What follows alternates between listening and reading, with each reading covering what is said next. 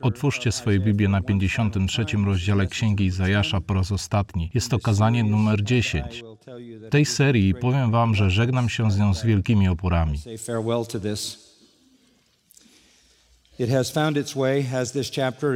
Ten rozdział wpisał się w tkankę mojej duszy, w moje duchowe DNA.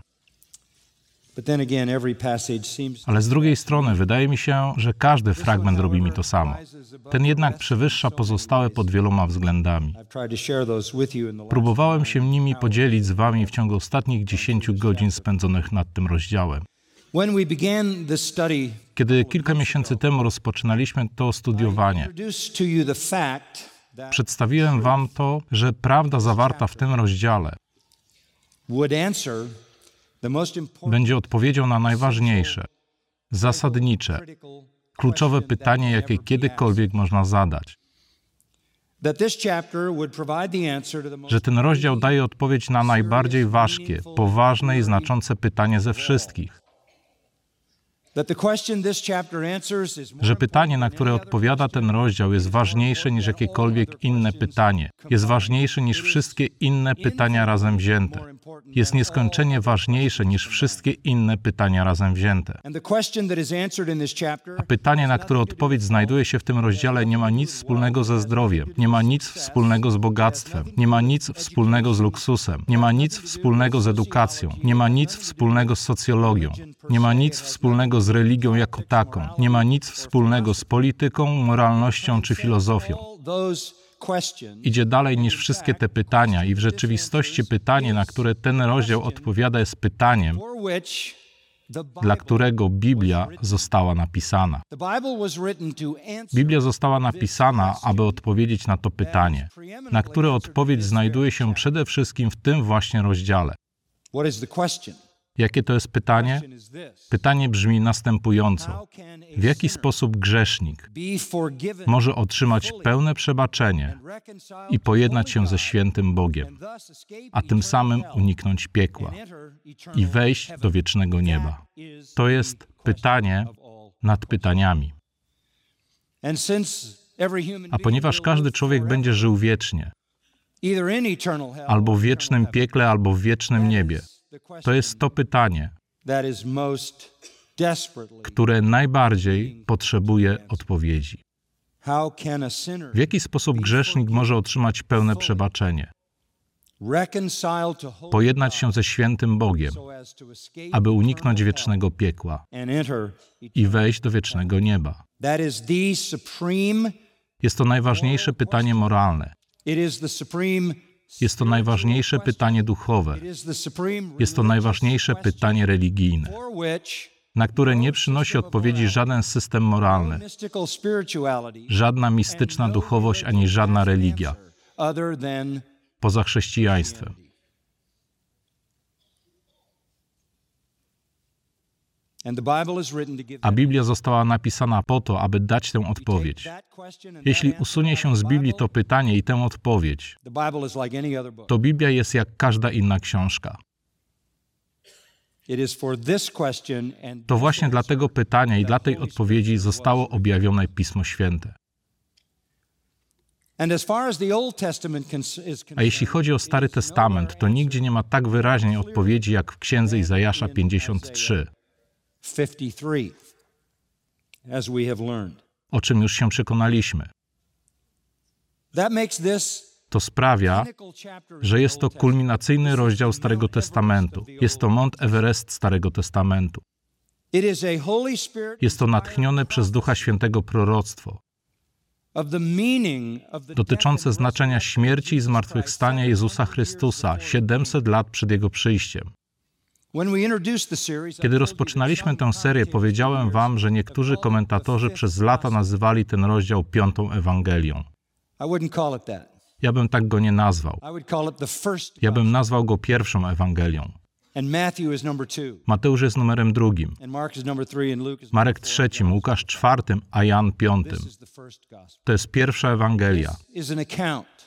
Jest to opowieść o Bogu człowieku, który przyszedł na świat, aby umrzeć za grzeszników, który zmartwychwstał, aby zapewnić zbawienie i który został uniesiony do nieba. Jest to nie tylko pierwsza Ewangelia. I odważę się powiedzieć, że jest to nawet pierwszy list. Można go umieścić zaraz po dziejach apostolskich, tuż przed listem do Rzymian, ponieważ przesłanie tutaj zawarte jest nie tylko tym samym przesłaniem, które czytamy w czterech Ewangeliach, ale jest to ta sama interpretacja Ewangelii, którą znajdujemy w pismach Pawła, Piotra i Jana. Jest to więc nie mająca sobie równych w Starym Testamencie demonstracja boskiego autorstwa, gdyż mamy tu zapis życia i śmierci Pana Jezusa Chrystusa. przez ukrzyżowanie, przebicie włócznią i pogrzebanie. of the Lord Jesus Christ. 700 years ahead of time 700 lat przed czasem, ze szczegółami. Jest to interpretacja Starego Testamentu dotycząca tej śmierci i zmartwychwstania, która mówi dokładnie to, co czytamy w listach Nowego Testamentu. Testament. As we have been learning, Jak już wspomnieliśmy, słowa tego wspaniałego rozdziału, rozdziału 53, są w całości w czasie przeszłym. I chociaż jest to proroctwo o przyszłości, to jednak nie jest to przede wszystkim proroctwo o wydarzeniach z życia Chrystusa.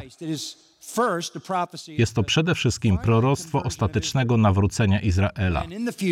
Kiedy w przyszłości, jak to ujął Zachariasz, spojrzą na tego, którego przebili i będą go opłakiwać jako jedynego syna. I stąpi na nich duch łaski i błagania. I otworzy się przed nimi źródło oczyszczenia i poznają Boga. O tym właśnie mówi Księga Zachariasza 12 i 13, że stanie się to w przyszłości. Obietnica Boga w Księdze Ezechiela 36 dotyczy przyszłego zbawienia Izraela. Jest ona powtórzona w Księdze Jeremiasza 31 and it is affirmed i potwierdzona w Księdze Zachariasza 12, 13 i 14.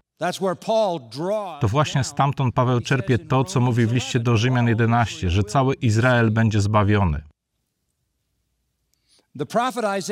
Prorok Izajasz otrzymuje wizję tego przyszłego zbawienia Izraela na końcu historii ludzkości, tuż przed przyjściem Jezusa Chrystusa, kiedy spojrzą na tego, którego przebili. Zobaczą go takim, jakim jest naprawdę. Przyjmą go jako Pana i Zbawiciela. Zostaną oczyszczeni z grzechów, zbawieni i dojdą do prawdziwego poznania Boga. Kiedy to się stanie w przyszłości, to właśnie wtedy wypowiedzą te słowa. To jest ich wyznanie. Dlatego wszystkie czasowniki są w czasie przeszłym, a zaimki w liczbie mnogiej. To jest wyznanie Izraela w przyszłości. And while the confession here is I chociaż to wyznanie jest przyszłym wyznaniem Izraela, który przyniesie narodowi zbawienie, to jest to również to samo wyznanie, które czyni każdy Żyd i poganin od czasów Chrystusa i przez które wszyscy jesteśmy zbawieni.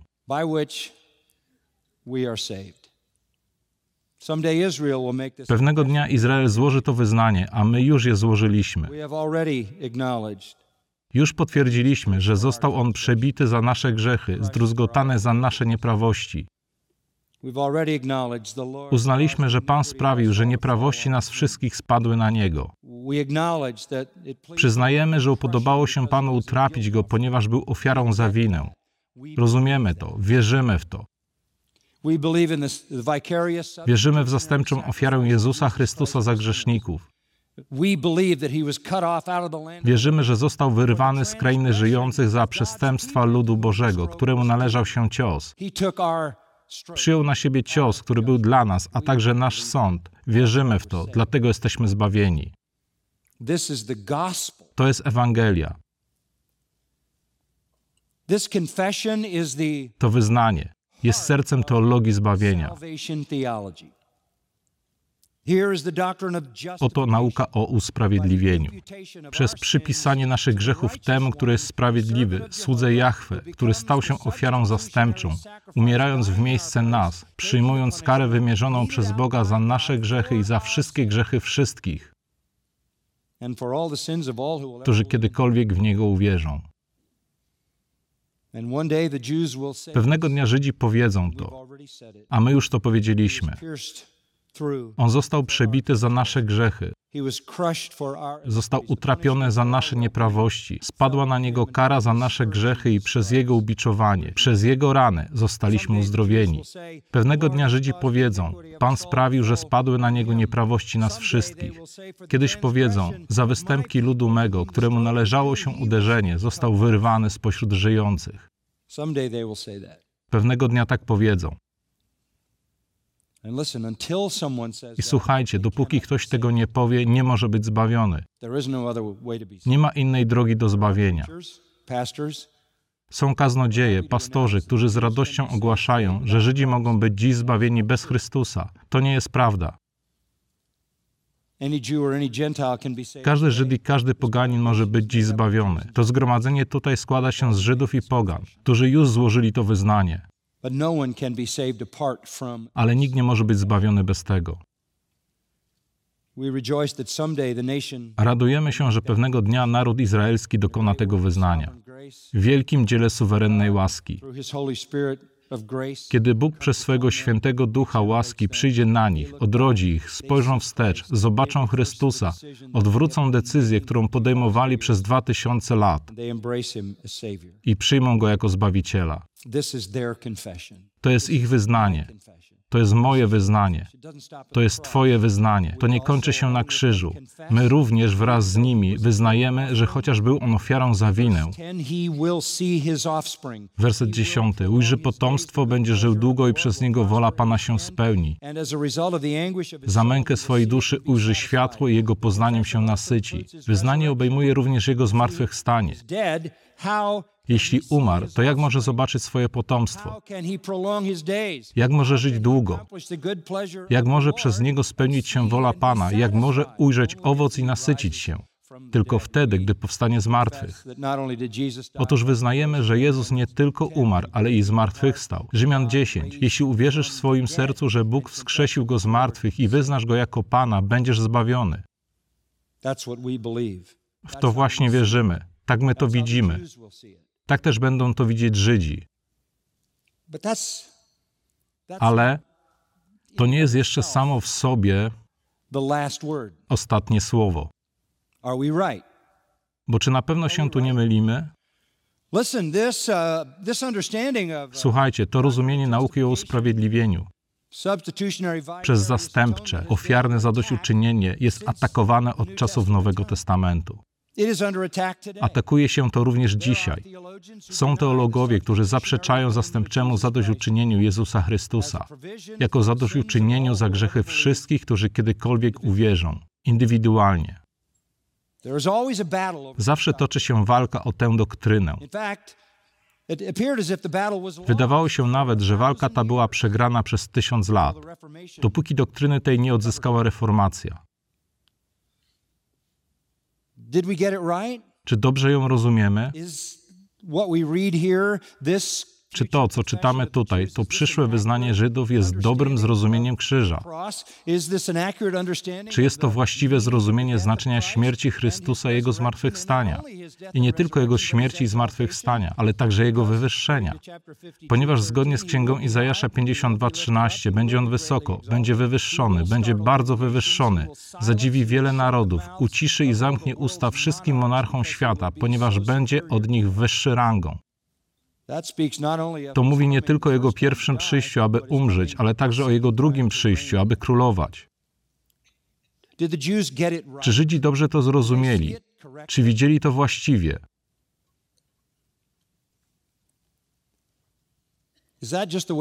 Czy tylko my tak to widzimy? A może tak widzi to Bóg? Jak Bóg widzi krzyż?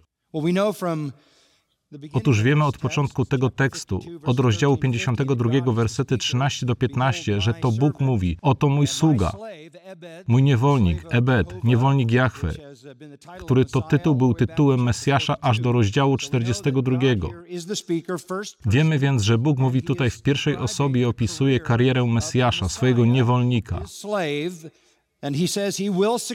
I mówi, że odniesie on sukces, będzie wywyższony, bardzo wywyższony i zadziwi wiele narodów. Mówi więc o jego wywyższeniu i jego suwerenności. In verse 14, the W wersecie 14, tym pośrodku tekstu, jest mowa o jego zdeformowaniu, o jego oszpeceniu, o jego bliznach i będzie to gorsze niż w przypadku jakiegokolwiek innego człowieka. Jego postać będzie bardziej odrażająca, bardziej zdeformowana niż kogokolwiek innego. Mówi nam więc, że kariera jego sługi, który ma przyjść, będzie obejmować chwałę. Jak i cierpienie. To zagadka dla Żydów.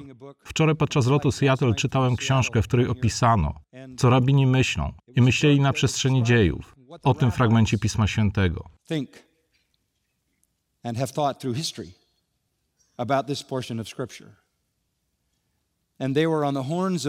A nie było to dla nich łatwe. Jak Mesjasz może być wywyższony, uwielbiony, jednocześnie oszpecony bardziej niż jakikolwiek inny człowiek? A wysiłki, jakie podejmowali w ciągu całej swojej historii, od czasów Chrystusa aż po współczesność, aby wyjaśnić, jak to może opisywać Mesjasza, są niemal nieskończone.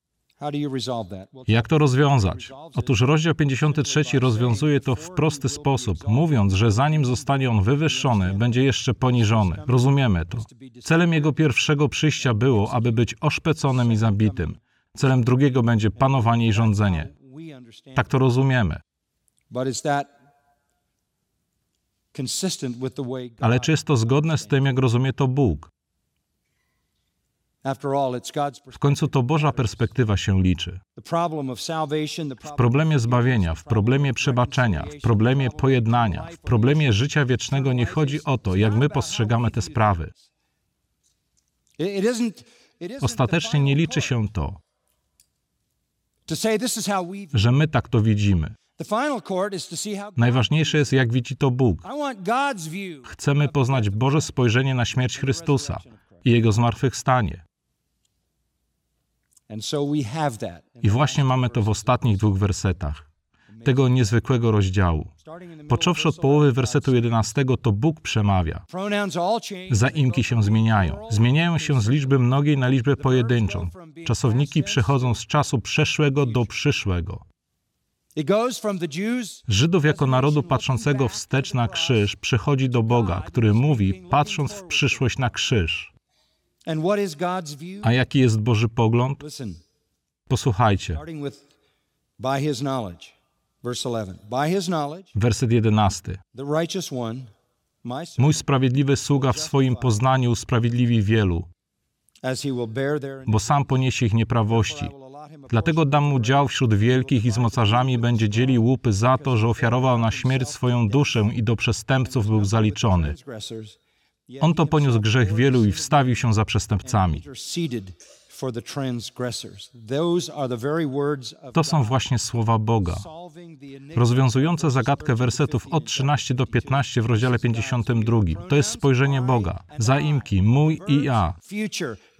Czasowniki, czas przyszły. Bóg mówi osobiście, przewidując to, co wyznają Żydzi. Zapowiada śmierć sprawiedliwego. righteous one. He is predicting that he will Zapowiada, że on sam siebie wyda na śmierć.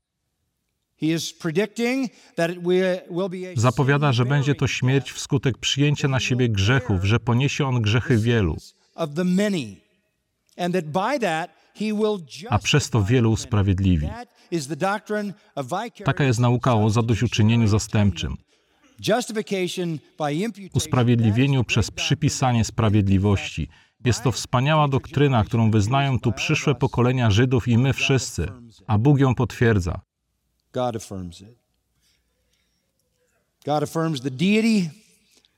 Bóg potwierdza boskość swojego sługi, kiedy w wersecie 11 określa go jako sprawiedliwego.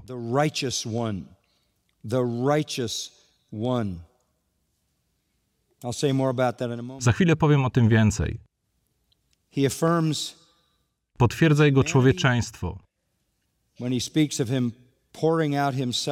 gdy mówi o tym, że wydał siebie na śmierć i został przyłączony do grona przestępców. Ale przede wszystkim odnosi się do jego zastępczego, ofiarnego zadośćuczynienia, kiedy mówi w wersecie 11: poniesie ich nieprawości. I w wersecie 12, On to poniósł grzech wielu. He even affirms his resurrection Nawet potwierdza Jego zmartwychwstanie, ponieważ da Mu dział wśród wielkich i z mocarzami będzie dzielił łupy. Potwierdza Jego pośrednictwo. Jego wstawiennictwo, a w ostatnim wersie mówi, że wstawi się za przestępcami.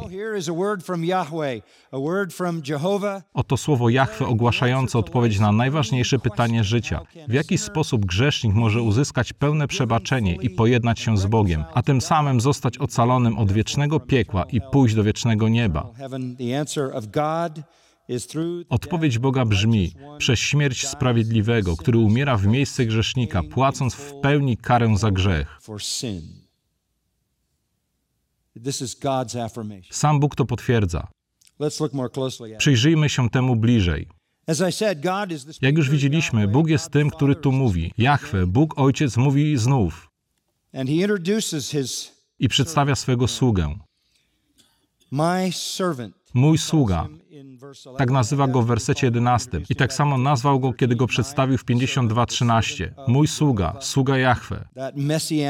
Ten tytuł mesjański jest nam dobrze znany, ale ja chcę się teraz skupić na słowie sprawiedliwy. Tylko jeden człowiek na tym świecie może nosić ten tytuł.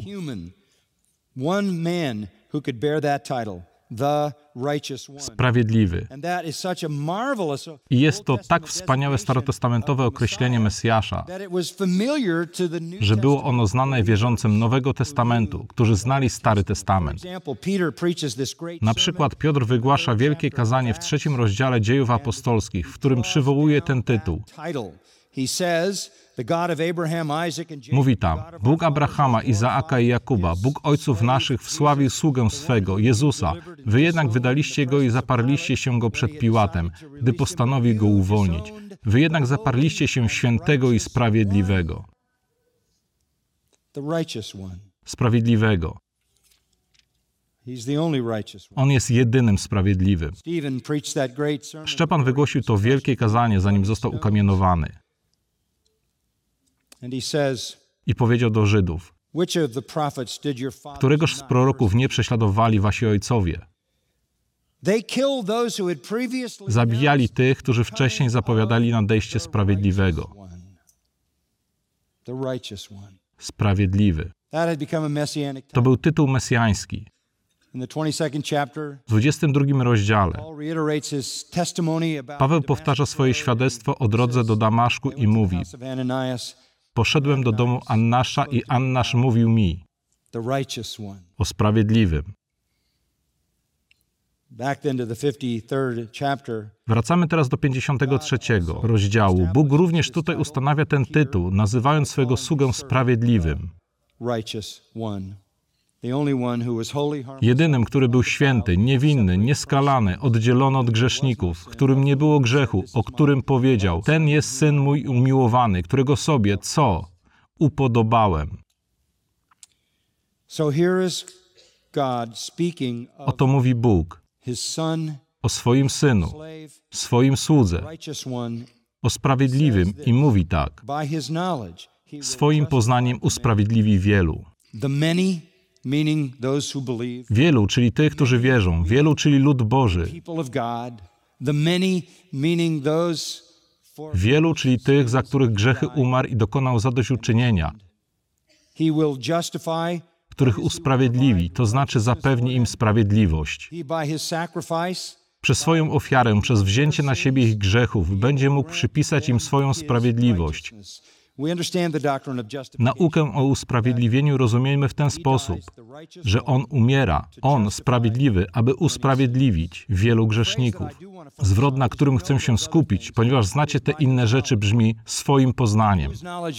O czyjej wiedzy tu mówimy? W języku hebrajskim można to rozumieć na dwa sposoby. Może to być przez jego wiedzę, i to właśnie jest sugerowane w Biblii New American Standard, przez jego wiedzę, co oznacza, że sługa, sprawiedliwy, usprawiedliwi wielu.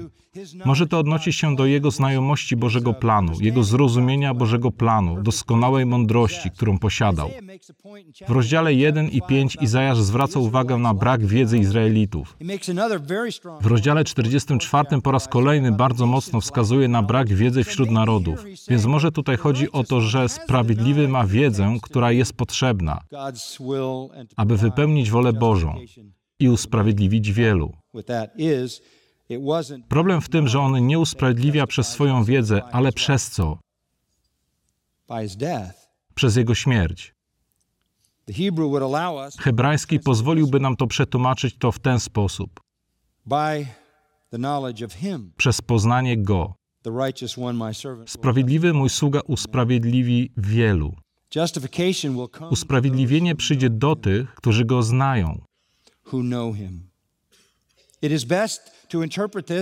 Najlepiej jest interpretować to jako naszą wiedzę o Nim, o Jego osobie, o Jego dziele, o tym, co osiągnął przez śmierć i zmartwychwstanie, o Ewangelii. Bóg potwierdza tu wielkie posłannictwo. Mówi, że usprawiedliwi tych, którzy Go znają. Nie ma też zbawienia w żadnym innym imieniu. Nikt nie przychodzi do Ojca inaczej, jak tylko przeze mnie.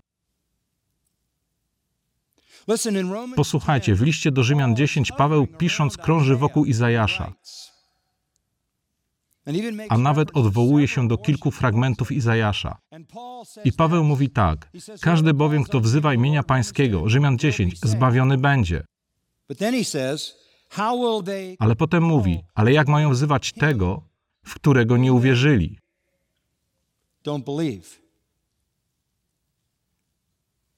Nie mogą. Następnie mówi, jakże uwierzą w tego, którego nie słyszeli. A potem mówi, a jak usłyszeć, jeśli nie ma tego, kto zwiastuje? A jak mają zwiastować, jeśli nie zostali posłani? A potem to wspaniałe stwierdzenie, o jak piękne są nogi tych, którzy zwiastują dobrą nowinę. Tylko ci, którzy go znają, mogą być zbawieni. I o tym właśnie jest mowa. Że przez poznanie Go sprawiedliwy mój sługa usprawiedliwi wielu. Dlatego właśnie idziemy z Ewangelią na krańce ziemi. Dlatego głosimy Ewangelię wszelkiemu stworzeniu. Nie ma innego sposobu, aby zostali zbawieni. Izrael nie jest zbawiony, ponieważ Izraelczycy są Żydami, ponieważ są monoteistami. Nie będą zbawieni, dopóki jako jednostki teraz, w wieku Kościoła lub w przyszłości, przy końcu wieku, nie spojrzą na tego, którego przebili, nie będą go opłakiwać i nie wyznają go jako Pana.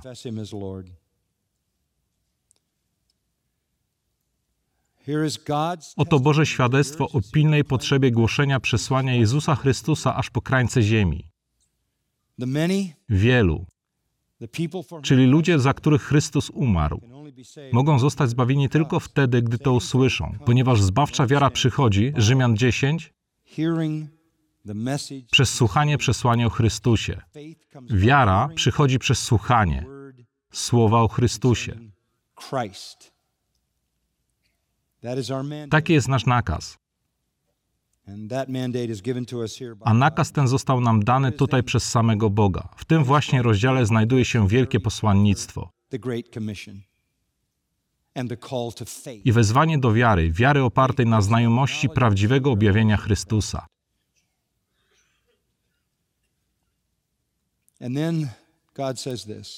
A potem Bóg mówi tak: poznanie Go w sposób zbawczy, poznanie Go przez wiarę płynącą z upamiętania usprawiedliwi wielu.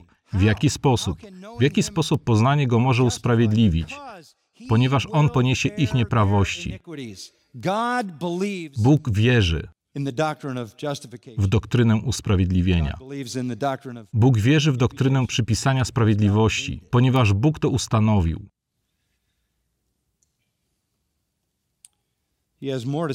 On ma też więcej do powiedzenia. Druga połowa wersetu 12.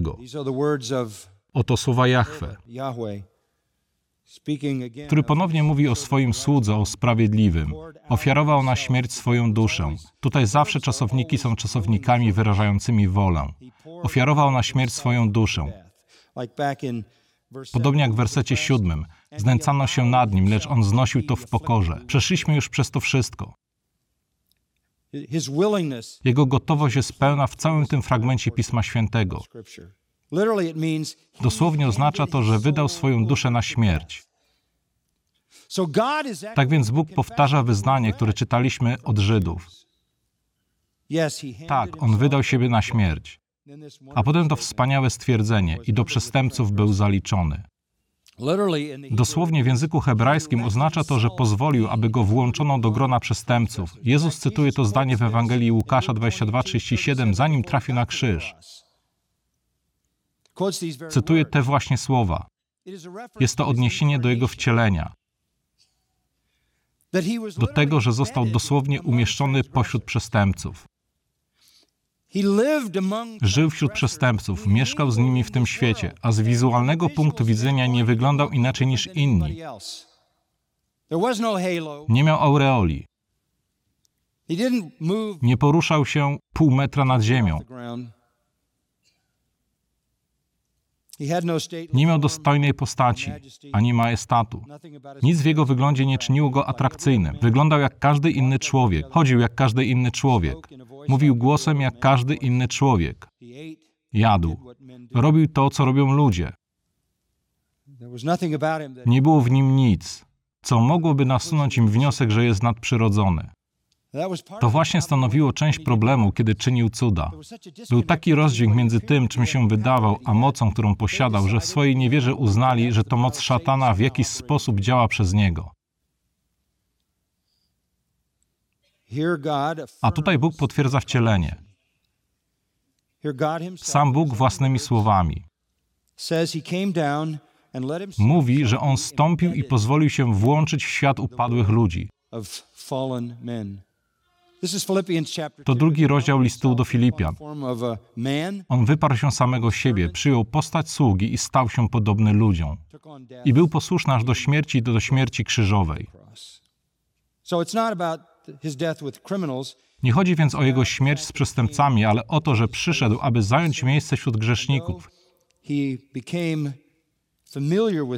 I chociaż stał się znajomym grzeszników, chociaż uważano go za człowieka pośród przestępców, to jednak sam był w stanie uczynić to, czego żaden człowiek nie może uczynić, a mianowicie ponieść grzech wielu.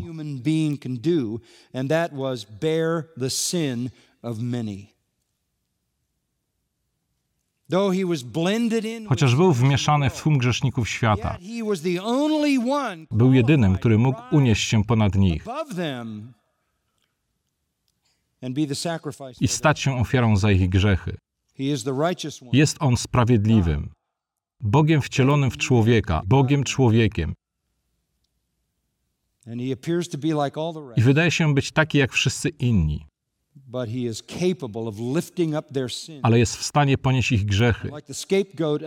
I tak jak kozioł ofiarny w dniu pojednania, Księga Kapłańska 16, zabrać je ze sobą, a ten motyw, jak wiecie, pojawia się w tamtym rozdziale kilka razy. I ostatnie słowo Ojca o jego śmierci i zmartwychwstaniu. Ostatni werset. Wstawił się za przestępcami.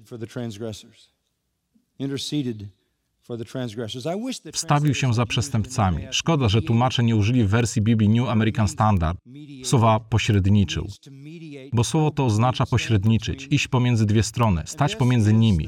I to jest właśnie stwierdzenie Boga, że Chrystus jest tym, który jest pomiędzy Bogiem a człowiekiem. Timothy 2:5 Pierwszy list do Tymoteusza 2:5. Jeden jest. Kto? Pośrednik. Między Bogiem a ludźmi. Człowiek Chrystus Jezus. Jesus. Yes, in that mediation, Tak, w tej mediacji On jest pośrednikiem. On jest tym, który wstawia się za nami. Jest tym, który jest pomostem do Boga, pomostem do nieba. Wymagane pośrednictwo stało się możliwe dzięki. Jego śmierci.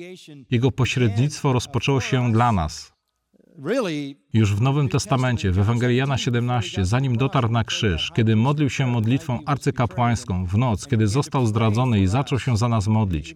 W tej niesamowitej modlitwie zaczął się modlić o to, aby Bóg wprowadził nas wszystkich do nieba, aby wszyscy, którzy należą do Niego w całej historii ludzkości, zostali zebrani razem i aby wszyscy zostali wprowadzeni do chwały, gdzie będą mogli zobaczyć Go w Jego chwale i zobaczyć chwałę Ojca. I zaczął wstawiać się za tymi, za których umarł.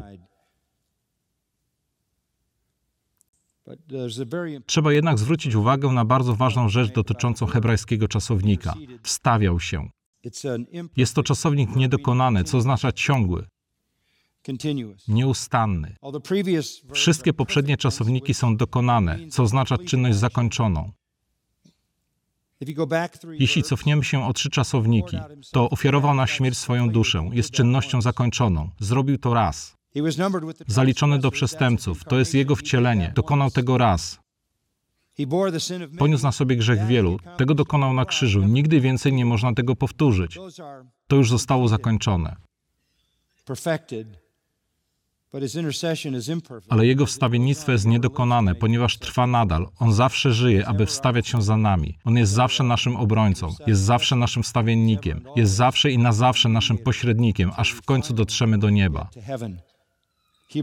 List do Hebrajczyków 7:25, list do Rzymian 8:34 sławią dzieło Chrystusa w jego aspekcie pośrednictwa i wstawiennictwa. Tak więc sam Bóg w tym fragmencie potwierdza zastępczą ofiarę Chrystusa jako jedyną ofiarę, która może zaspokoić jego sprawiedliwość i zapewnić zbawienie grzesznikom oraz przynieść im usprawiedliwienie. Oznacza to, że Bóg uznaje ich za sprawiedliwych. Jest to możliwe tylko dla tych, którzy go znają. To właśnie poznanie Go sprawia, że to usprawiedliwienie dokonuje się indywidualnie. Dlatego też poznanie Go ma decydujące znaczenie. Staje się to dla nas nakazem do szerzenia wiedzy o Nim na świecie. Jest to wyznanie, które pewnego dnia złożą Żydzi. Jest to wyznanie, które my już złożyliśmy. Jest to wyznanie, które potwierdza sam Bóg.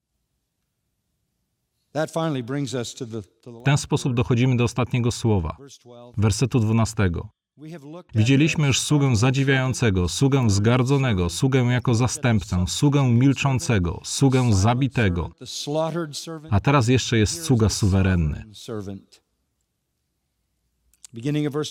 Zaczynając od wersetu 12, dam mu dział wśród wielkich i z mocarzami będzie dzielił łupy. Jest tu oczywiście sygnalizowane zmartwychwstanie, ponieważ teraz on zostanie nagrodzony.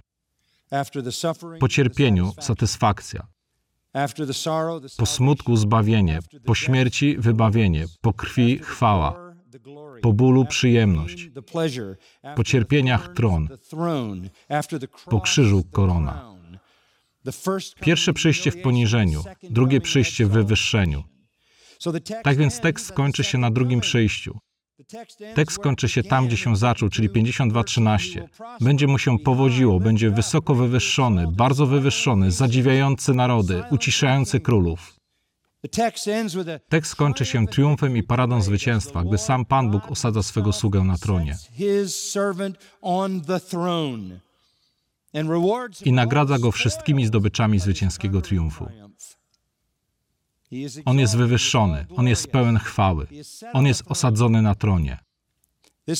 To jest objawienie 11, kiedy królestwa tego świata stają się królestwami Boga naszego i Jego Chrystusa.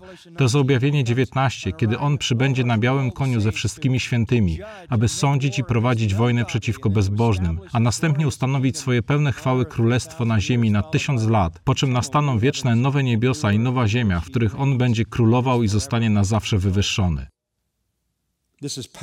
Jest to potężna królewska perspektywa. Jest to obraz zwycięskiego bohatera, który powraca z całym łupem swego triumfu. Obezładniwszy wszystkie wrogie siły i zawstydziwszy wszystkich drobnych królów.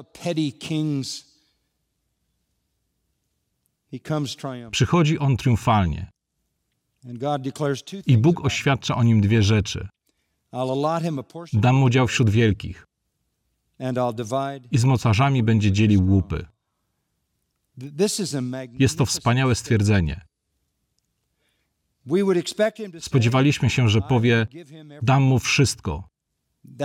To prawda, Ja go wywyższę, jak mówi Paweł w liście do Filipian. Nadam mu imię ponad wszelkie imię, aby na imię Jezusa zgięło się każde kolano. A to imię, nawiasem mówiąc, to nie jest Jezus, jest to imię Jezusa, czyli Pan. To jest imię, które sprawia, że schylamy nasze głowy. Rozumielibyśmy to, gdyby powiedział, dam mu wszystko. I on da mu wszystko, ale nie o to tu chodzi. Chodzi tu o dzielenie się. Dam mu dział wśród wielkich i z mocarzami będzie dzielił łupy. Kim są wielcy i kim są mocarze?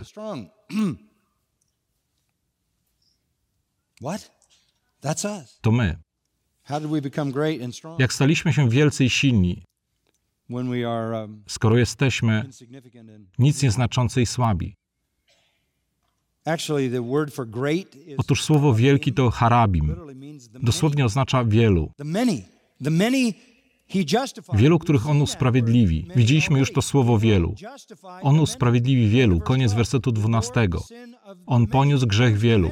Oto ci, których jest wielu. Dlatego dam mu dział z tymi, których jest wielu. Dlaczego więc ten, kto tłumaczył hebrajski tekst, przeszedł od wielu do wielkich? Ponieważ do tego czasu staniemy się wielcy. Pytacie, czy zostaniemy wywyższeni? Tak. Staniemy się dziedzicami Boga. Rzymian 8:17. I współdziedzicami Chrystusa. Wszystko, co On posiada, my również będziemy posiadać. Czy nie jest to wspaniałomyślna łaska Boża?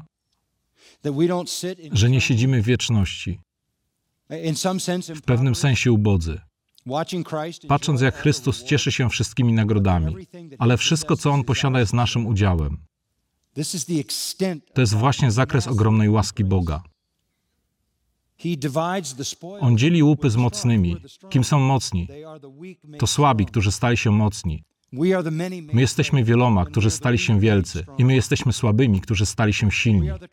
Jesteśmy triumfatorami, to jest właśnie to, co to oznacza. Maszerujemy w Jego orszaku. Szkoda, że nie mamy czasu, żeby sięgnąć do drugiego listu do Koryntian 2,14, gdzie Paweł mówi nam o naszym triumfalnym marszu zwycięstwa. Wszystkie łupy, które Chrystus zdobył na krzyżu, wszyscy odkupieni w ciągu wieków staną się częścią wiecznej społeczności, która wzbogaci nasze życie. Wszystko, co On posiada z wiecznej chwały nowego nieba i nowej ziemi, będzie również naszą własnością. Będziemy z Nim królować na ziemi w tysiącletnim królestwie. Zasiądziemy z Nim na tronach i będziemy z Nim królować na wieki wieków. Chwale nowego nieba i nowej ziemi. I wszystko, co jest Jego, będzie nasze.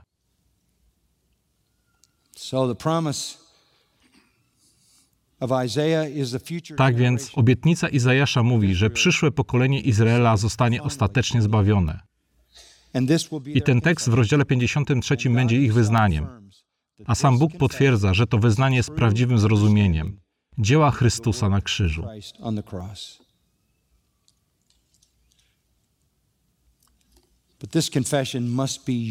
Ale to wyznanie musi być także Twoim wyznaniem.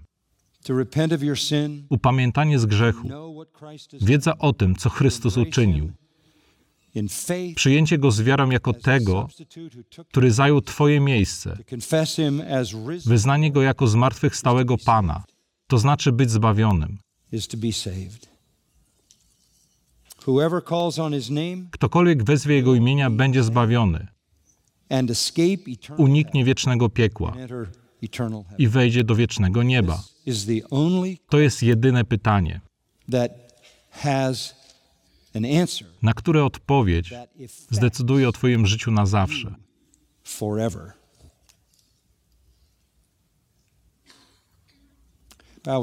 Pochylmy głowę w modlitwie.